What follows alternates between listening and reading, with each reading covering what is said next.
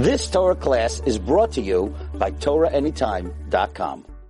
In our daily lives, there's a word. How do you say worry in Hebrew? And you might have heard this one before, but it's an amazing one to repeat a hundred million times. How do you say the word in Hebrew? Worry. Da'aga. Da'aga. Dalid, Aleph, Gimel, Hey. Now, if you look at that, Da'aga, Dalid, Dalid, Aleph, Gimel, Hey, you look at it, you basically have the first five letters of the Aleph Bet. Aleph, you're missing Bet. Gimel, Dalid, Hey. The only letter you're missing is Bet. Why?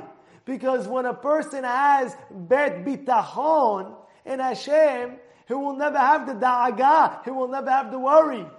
Now the question is, I ask you, how do you have that bitachon? Where does it come from? Very simple answer. You ready? Listen good. Bitachon comes from the fact that Hashem loves you so much more than you love yourself.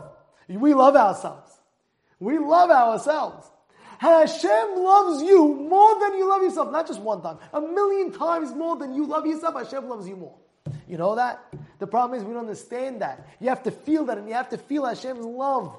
He, he only wants to, he always does what's good for us always. He always wants to do good. Eyes is cool eyes, no, no bad. It's all good. And when you know that his love for you is tremendous, you say, Oh, I'm the hands, I'm in the hands of Hashem. Ah, you feel good. I have the bitachon.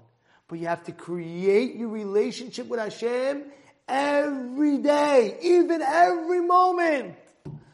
Every moment. You sit there and guess what? And you think, Hashem, you're with me. Hashem, you're always with me. I know you're with me. And you build a relationship with him. You talk to him. I'm looking for parking. Hashem, please give me parking.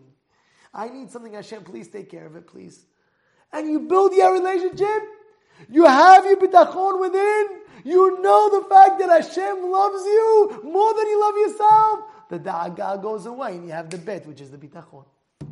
You've just experienced another Torah class brought to you by TorahAnytime.com.